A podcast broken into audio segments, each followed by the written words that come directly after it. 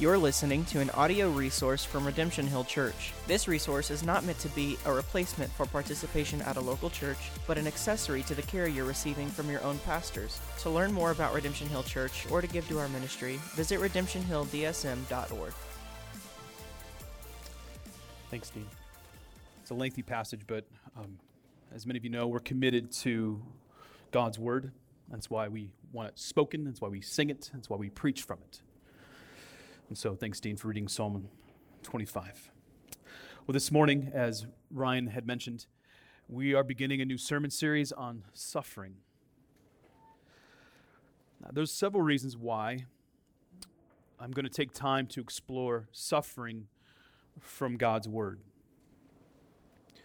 The suffering of God's people is all over the pages of Holy Scripture, all over.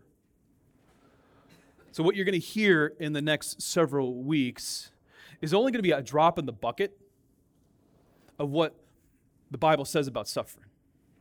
There's a lot. Therefore, if the Bible does speak about suffering, it is important to hear what Scripture has to say, which leads me to another point as to why we're going to be talking about suffering. Suffering's a part of life. You haven't suffered, you will.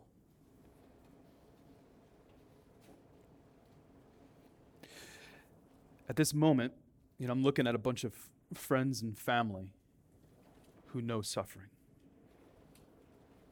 who know deep troubles, who know what it's like to be crying at 2 a.m. in the morning.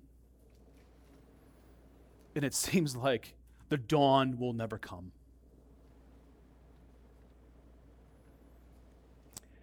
We live in a broken world where suffering seems to be around every corner. Turn the corner, suffering. Turn another corner, more suffering. Walk down a little bit, take another corner, suffering.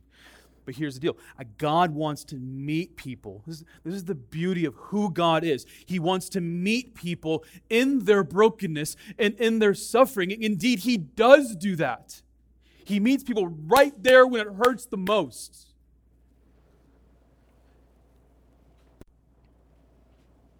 Indeed, it's in a person's suffering where God's love, his love for you, is most present. God is your hope for a day when there will no longer be suffering and brokenness and pain. He's our hope for that day, but until that day, He breaks in and He brings comfort and peace. You know, before sharing a third reason to preach on suffering, I want to show a connection between what the Bible says about your suffering and your lived experience.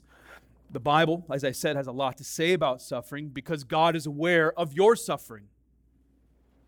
Even more, God is present in your suffering. So we should not be surprised that the Bible has an entire book of a man who suffered greatly, like Job. Go read the book of Job. Don't tell me that guy didn't suffer we have the book of Psalms filled with, with the, the emotion of people who've gone through suffering. We read in 1 Peter about how Christians are called to endure suffering. Like I just read 1 Peter on uh, Friday morning and just read right through it, five chapters, and I was just amazed, you know, passage after passage, about how we're called to endure suffering. And of course, we read in the Gospels Matthew, Mark, Luke, and John about how Jesus needed to suffer and die to redeem sinful humanity from the power of sin and hell. The entire Bible is geared toward explaining why the suffering of Christ needed to take place. Like Genesis 1 1, where are we headed? We're headed to the cross.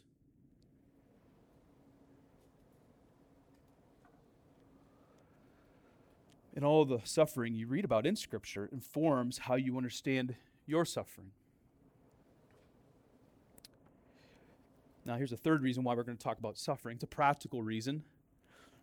Um, you won't hear much about this in the weeks ahead, but I think it's worth mentioning just in the light of American Christianity and th- things that are being said and things that pastors are preaching.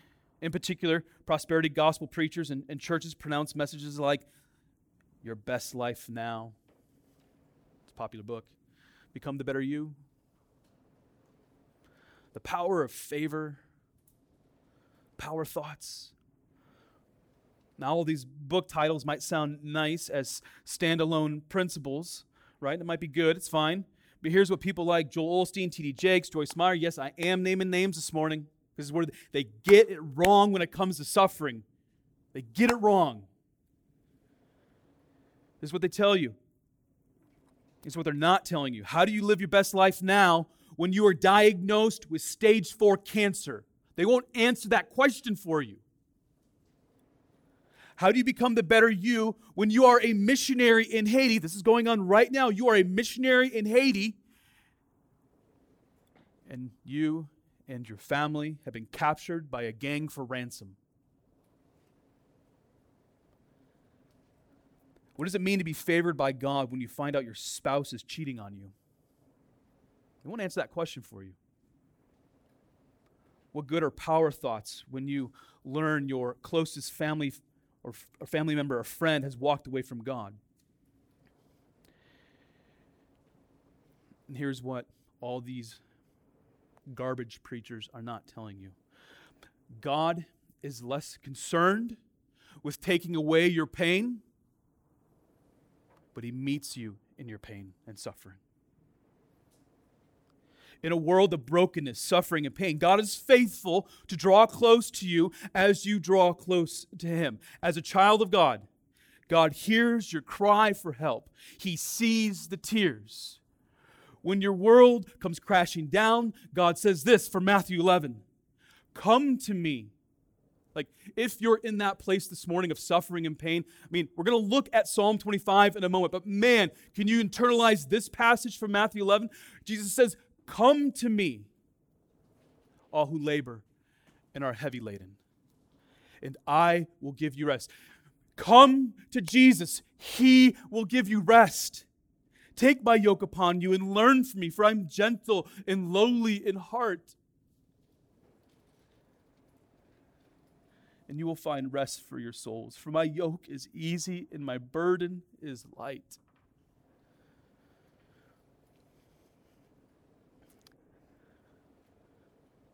Or God says that to you this morning Come to me.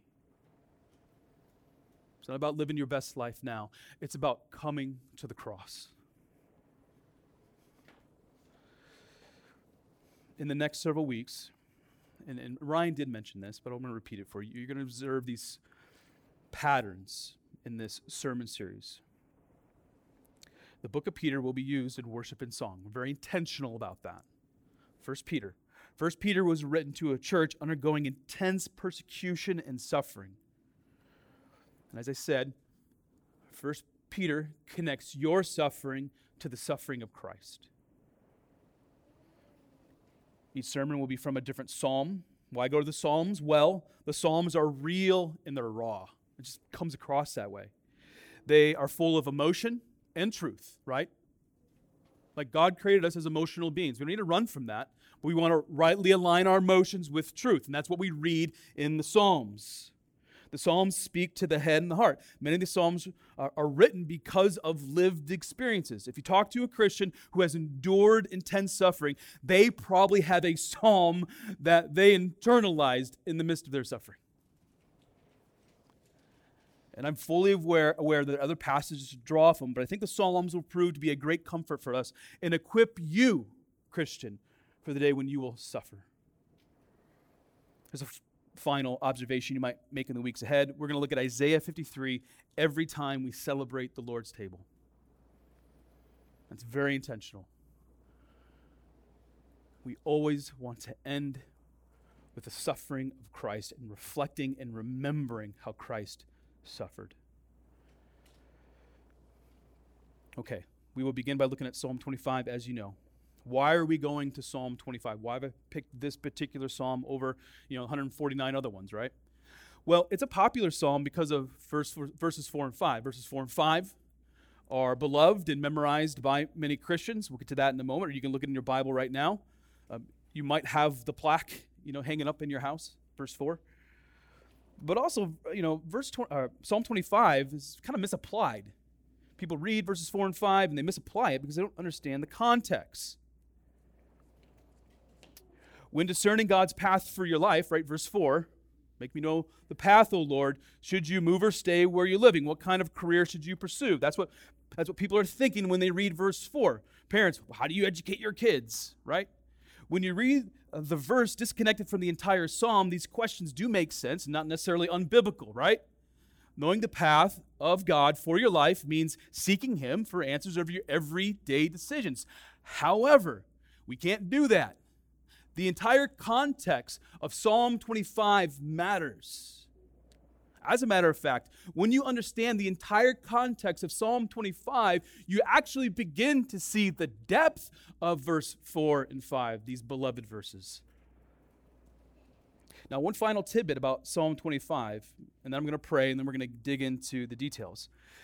Psalm 25 is an acrostic poem. Um, if you're an English major, you're going to love this. Um, acrostic poems basically take the first letter and then create a line, and then take, you know, the letter A, create a line, letter B, take a line, letter C, create another line in the poem. Same thing, what's going on here in the Hebrew. 22 letters going down the alphabet. So it's kind of an interesting nugget. Okay, let me pray. I'm going to get into Psalm 25. Heavenly Father, I and many here are broken. And we come wanting you to speak to us this morning through your word. Lord, help me to speak well, speak truthfully. And I pray that those listening, by the power of the Spirit, will be touched by your word. We know that you are a God who delights to meet people in their pain.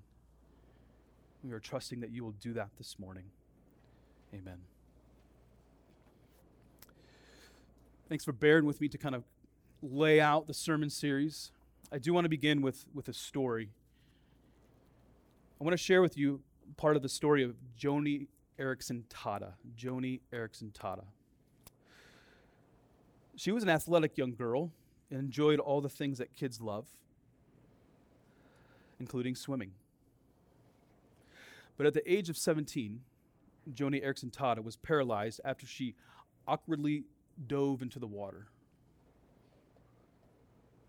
In a matter of moments, this athletic kid's life was changed.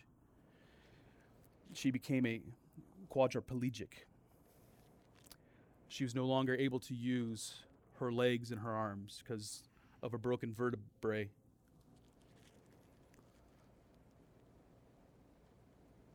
The accident caused deep depression in her life not only did she fight for her life, but she was fighting for her faith in God.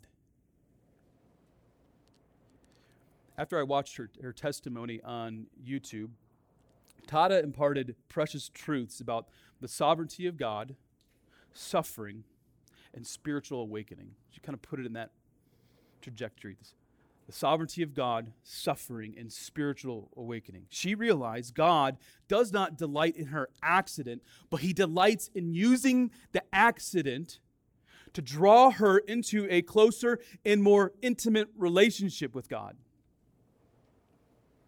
She, dis- she discovered God shows up in weakness.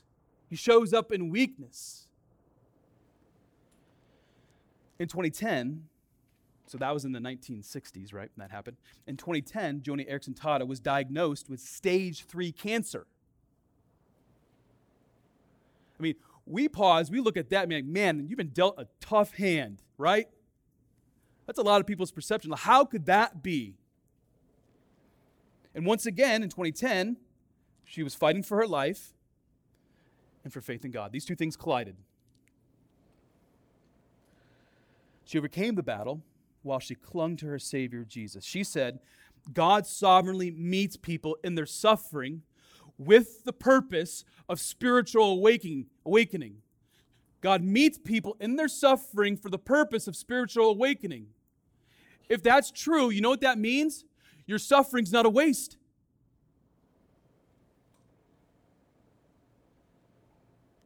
Therefore, it is important to steward well the suffering given to you. Tada's message and testimony is moving. As she drove me and, of course, others back to the scriptures, she helped me see that suffering isn't to be feared. Oh, human, human beings have a fundamental fear of suffering. We don't know what to do with suffering. We do everything we can to avoid suffering. We have insurance policies. Like, we try to insure everything in America. Why? To mitigate risk and potential suffering. But says suffering is a textbook teaching us who we really are and not who we think we are. Suffering is a textbook teaching us who we are, not who we think we are.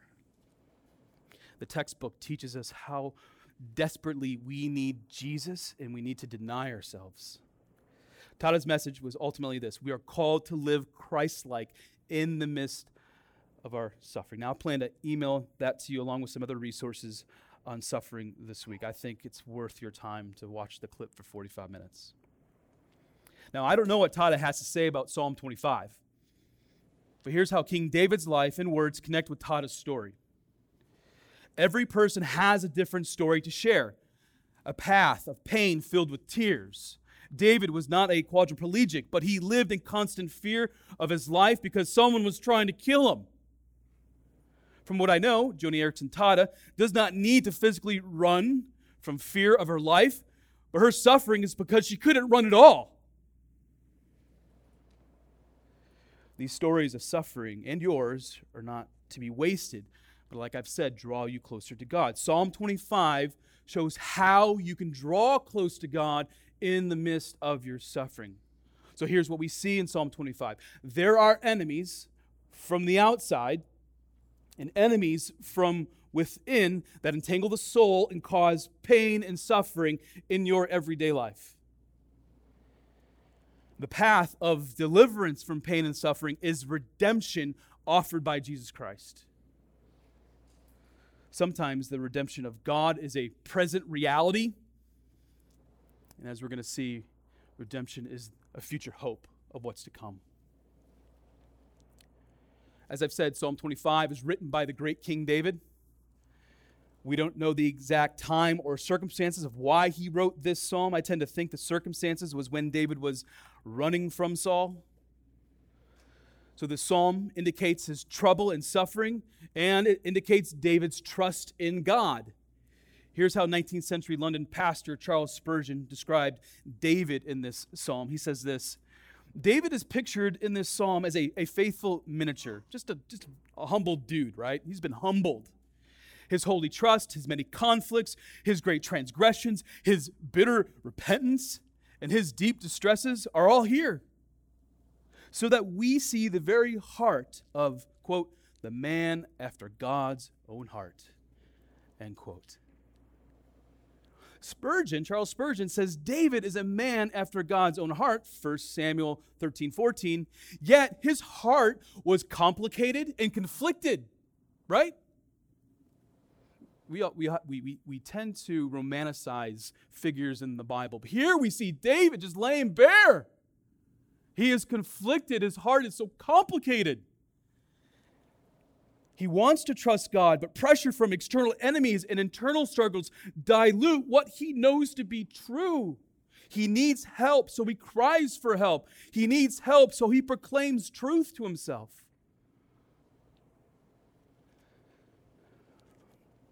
Before looking at more of the details of this psalm, is it not a true statement that our heart is similar to King David? Like, just evaluate your own heart. I mean, I think about what's going on in my heart, and it's just like, pff, just layers, just complicated. It's emotional. Cancer hits the body along with your faith in God. The unexpected car accident takes you for a, for a loop, and you fight to believe that God is still good out of nowhere. And for no reason, you realize someone is spreading lies about you, they're gossiping about you, and it, and it cuts deep because that person could be like your best friend. The depression kicks in, right? The perpetual sin takes root, and all of a sudden, you have another crisis of confidence. And the list goes on, right? The list goes on. Here's the point I want to make you don't need to have it all figured out. I'm saying that very clearly in this church. You don't need to have it all figured out. You do not need to have it all figured out to be a man or woman after God's heart, especially in your suffering, especially when you're broken. No, all you need is to be humble and just be willing to fight and cling to Jesus. Just trust in God. Just fight for that. That is what God wants, wants from us. That's what we read in Psalm 25.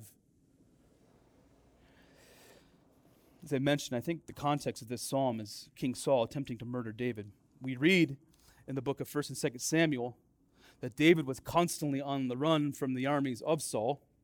Saul wanted to kill David, and David had opportunities to kill his oppressor, yet entrusted the entire situation to God. What does David say in verse 2 in light of all that? Oh my God, I trust you.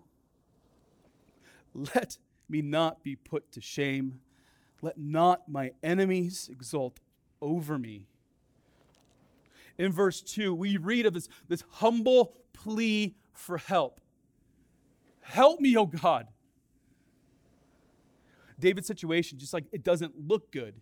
He was the chosen king of Israel, yet he was constantly evading death. So, in, in our fight for faith, we need to take on a similar posture as what we read in verse 2. A humble plea before God. You know what that does sometimes? It softens the hardest of hearts. Oh, God, help me. You know what that also indicates? You're dependent upon God. You're dependent upon God. In verse 2, and again in verse 19, David is clear about the external factors conflicting his heart, right? His enemies or foes hate him. They want to see David go down. David's situation is, is war, and the enemy is looking at him from the other side, wanting to take the shot, just waiting to take the shot. Now, I've never been to war. I've never had anyone chase me like what was going on with David at the time.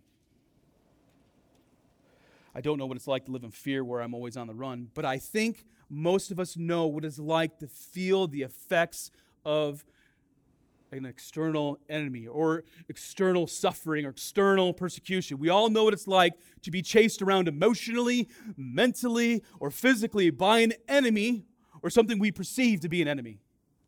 In other words, only King David is able to properly address his like his lived experience, right? But that doesn't mean the circumstances in your life can't cause similar pain and similar suffering. As a matter of fact, I could stop preaching right now and we could do the, the Christian camp thing. Get all the chairs, throw them in a circle, right? We all be looking at each other, talking to one another. I could ask this simple question or just make this simple statement Describe for me the hardest moment in your life that one statement. Describe for me the hardest moment in your life. Just one. And you know what we'll find? Story after story of heartbreak, story after story of pain, story after story where people are just asking questions. Why, oh God? Which is an appropriate question, by the way. We see it all the time in the Psalms. Why, God, did that happen, have to happen? One person to the next would be you'd hear about stories of fighting for faith and there will be a story about how God has met a person or a couple in the darkest of days. We would be, be here all day, all day, if we did that exercise. And it's in the darkest days. It's in the darkest days when verse 4 and 5 of Psalm 25 is most meaningful. Now let's finally go to those verses. Some of you got a plaque on your wall with this. Make me know your ways, O Lord. Teach me your paths. In the midst of David's suffering, that is what he's asking of God. Make me know your ways, O Lord. Teach me your paths. Lead me in your truth and teach me, for you are the God of my salvation. For you I wait all the day long. Make me know your ways, God, because I can't see the way forward. The pain is too great. Teach me your path, O God, because every indication seems like I'm going down a path that is causing more hurt. Lead me in your truth and teach me, Jesus, because if I lead and teach myself, I don't know where I would end up. And help me to wait on you, O God, because I just want all of this to be over. Pain and suffering because of external circumstances are real. They're real. And the path of deliverance is through greater trust in God, who is at work in the midst of pain and suffering. Uh, more on that in a moment. What I love about Psalm 25 is it handles the complexities of suffering within the human heart. There are external factors that cause suffering, but there are also self induced reasons for a person's suffering. David is experiencing external and, and internal suffering at the same time. In other words, he can be his worst enemy because of his sin. Consider these words from Psalm 25. Remember not my, the sins of my youth or my transgressions. That's another plea of David. And in verse 17 and 19, the troubles of my heart are enlarged. Bring me out of my distress. Why? Consider my affliction and my trouble and forgive all my sins. Here's one of my takeaways from these verses. We need to be honest with God about the sins in our life. The word sin is such a dirty word these days. No one wants to use it, even in churches. No. We don't need to talk about sin. No. We need to be honest with God about the sins that we struggle with. Your sin, my sin, can be the source of our greatest trouble. And the first step toward getting on the path of deliverance is repentance repentance, turning from sin and toward God, is a step toward personal revival in the heart. Do you want to experience personal revival in the heart like David? It's repentance. Turning from sin and turning toward God. I do not think David's personal sin is the result of his external struggles, right, in this particular psalm. While internal sin can cause uh, external suffering, that is not what's going on here. It seems like David is throwing himself on the ground, face down, exposing and expressing his entire heart to God. This man has been beaten and broken down, and he's just crying out for help. Americans are so proud, right? We could be so proud. I don't need help. I know I'm that way. I don't need help from God. I got it. I'm going to pull up the bootstraps. That's wrong. You need help from God. You need help from God. Internal or external struggles going on. You need help from God. In verse 7, and then in verse 18, David humbly goes to the Lord for forgiveness. It's not that just that perpetual sin that needs to be forgiven, but all his sins need to be forgiven. On what basis is David able to seek forgiveness from God? Like, how can he even do that to a, in, in front of a holy and just God? What's the basis of that? Here's the rest of verse 7 and verse 10. He pleads forgiveness. According to your steadfast love, remember me, says David, for the sake of your goodness, O Lord. He's pointing to God. It's because of you that I can be forgiven. And in verse 10, all the paths of the Lord are steadfast love and faithfulness for those who keep his covenant and his testimonies. David's so hard is striving after God, but realizes he's a sinner and he's banking on God's steadfast love. He's banking on his faithfulness to forgive him of his sin, all his sins. Your spouse is not your Savior. Your spouse or your friend Ultimately, it is God that you need. No Messiah complexes here unless we're talking about Jesus Christ. We go to him. He's the one who is completely 100% faithful. David knows there's nothing within himself that is good. He knows that it is only the faithful love of God that he stands a chance to be forgiven. Repentance in the heart and a willingness to change helps remind David and you of God's steadfast love and faithfulness. In my head, like when I'm writing these words and reading this passage, in my head, I just imagine King David like sitting in his tent or whatever just distressed and weary. He's fully aware of the external situation. He's not naive to the fact that Saul wants him killed. He's not naive of his own sin. He's very clear. And all of a sudden, more, more of his past floods his mind. Tears begin to well up. And then he is sobbing. God promised David to be king, yet here he is, tired, vulnerable, and confused? How in the world can a person rise up out of this, this place of despair? Have you ever been there? Have you ever been there? Where it's like, how do I even get out of this place, oh God? The struggles are so real. The night seems darker than usual, and the night seems to never end.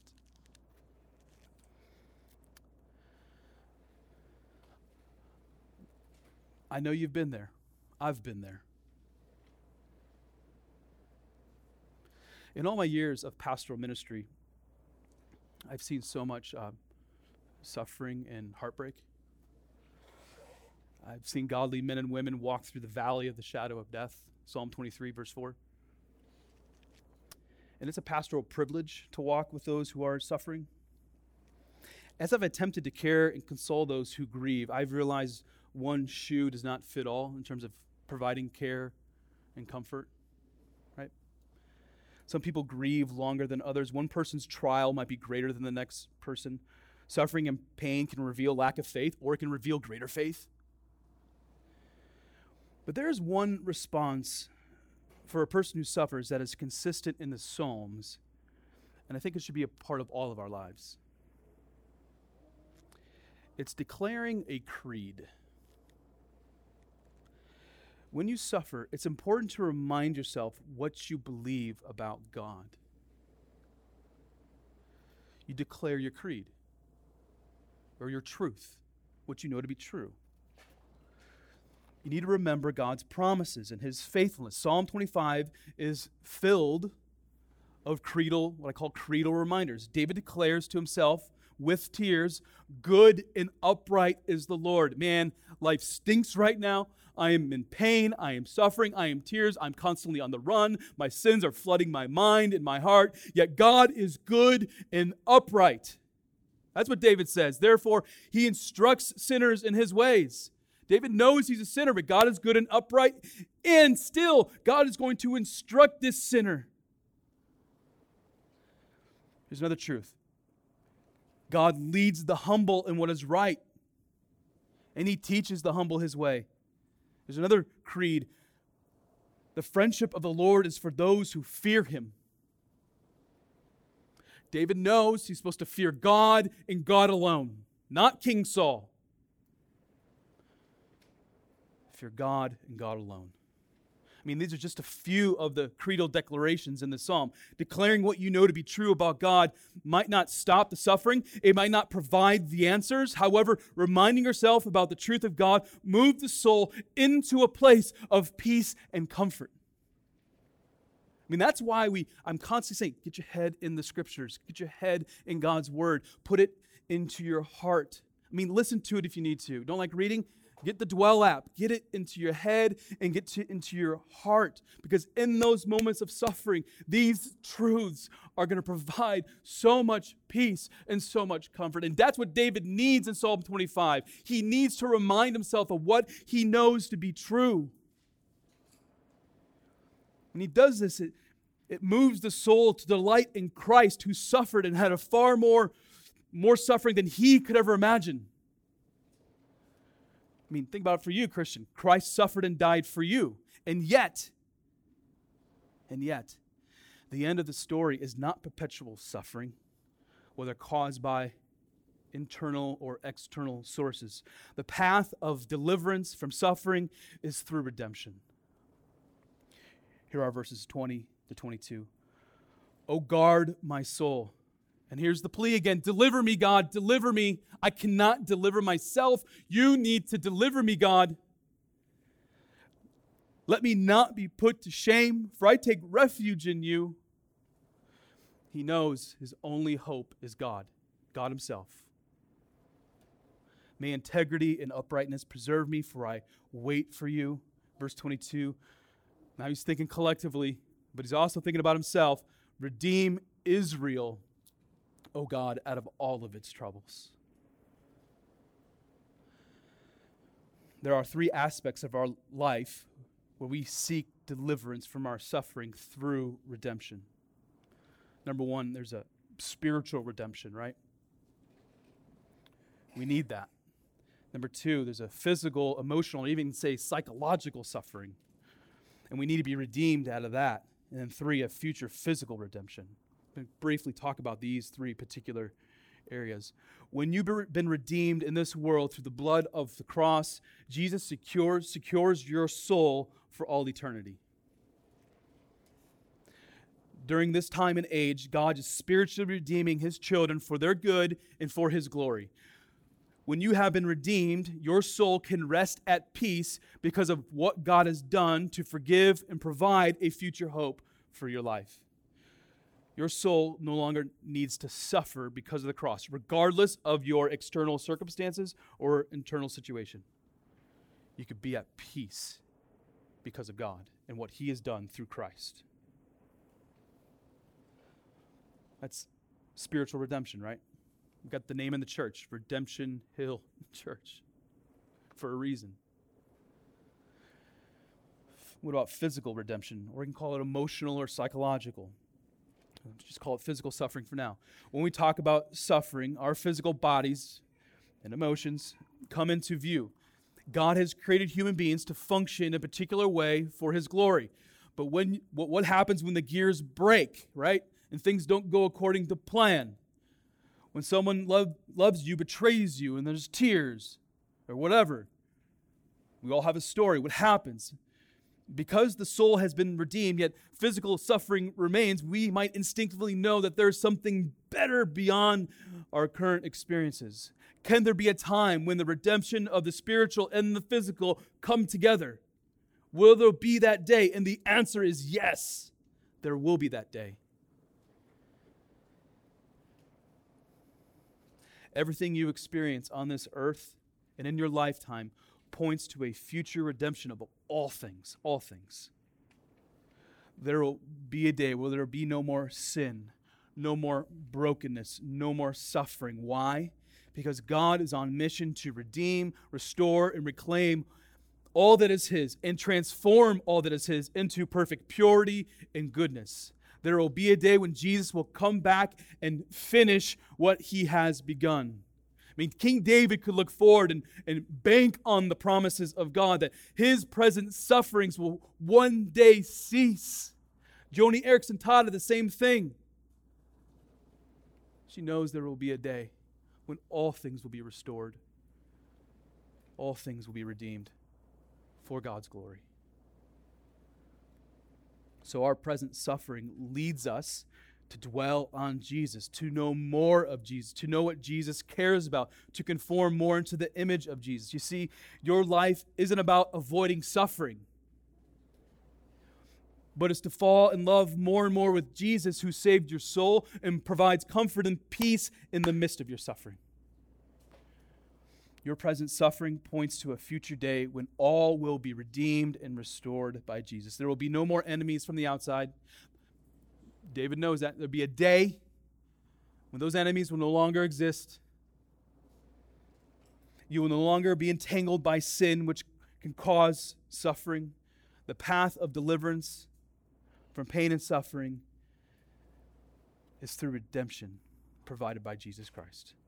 Let's pray. You're listening to an audio resource from Redemption Hill Church. This resource is not meant to be a replacement for participation at a local church, but an accessory to the care you're receiving from your own pastors. To learn more about Redemption Hill Church or to give to our ministry, visit redemptionhilldsm.org.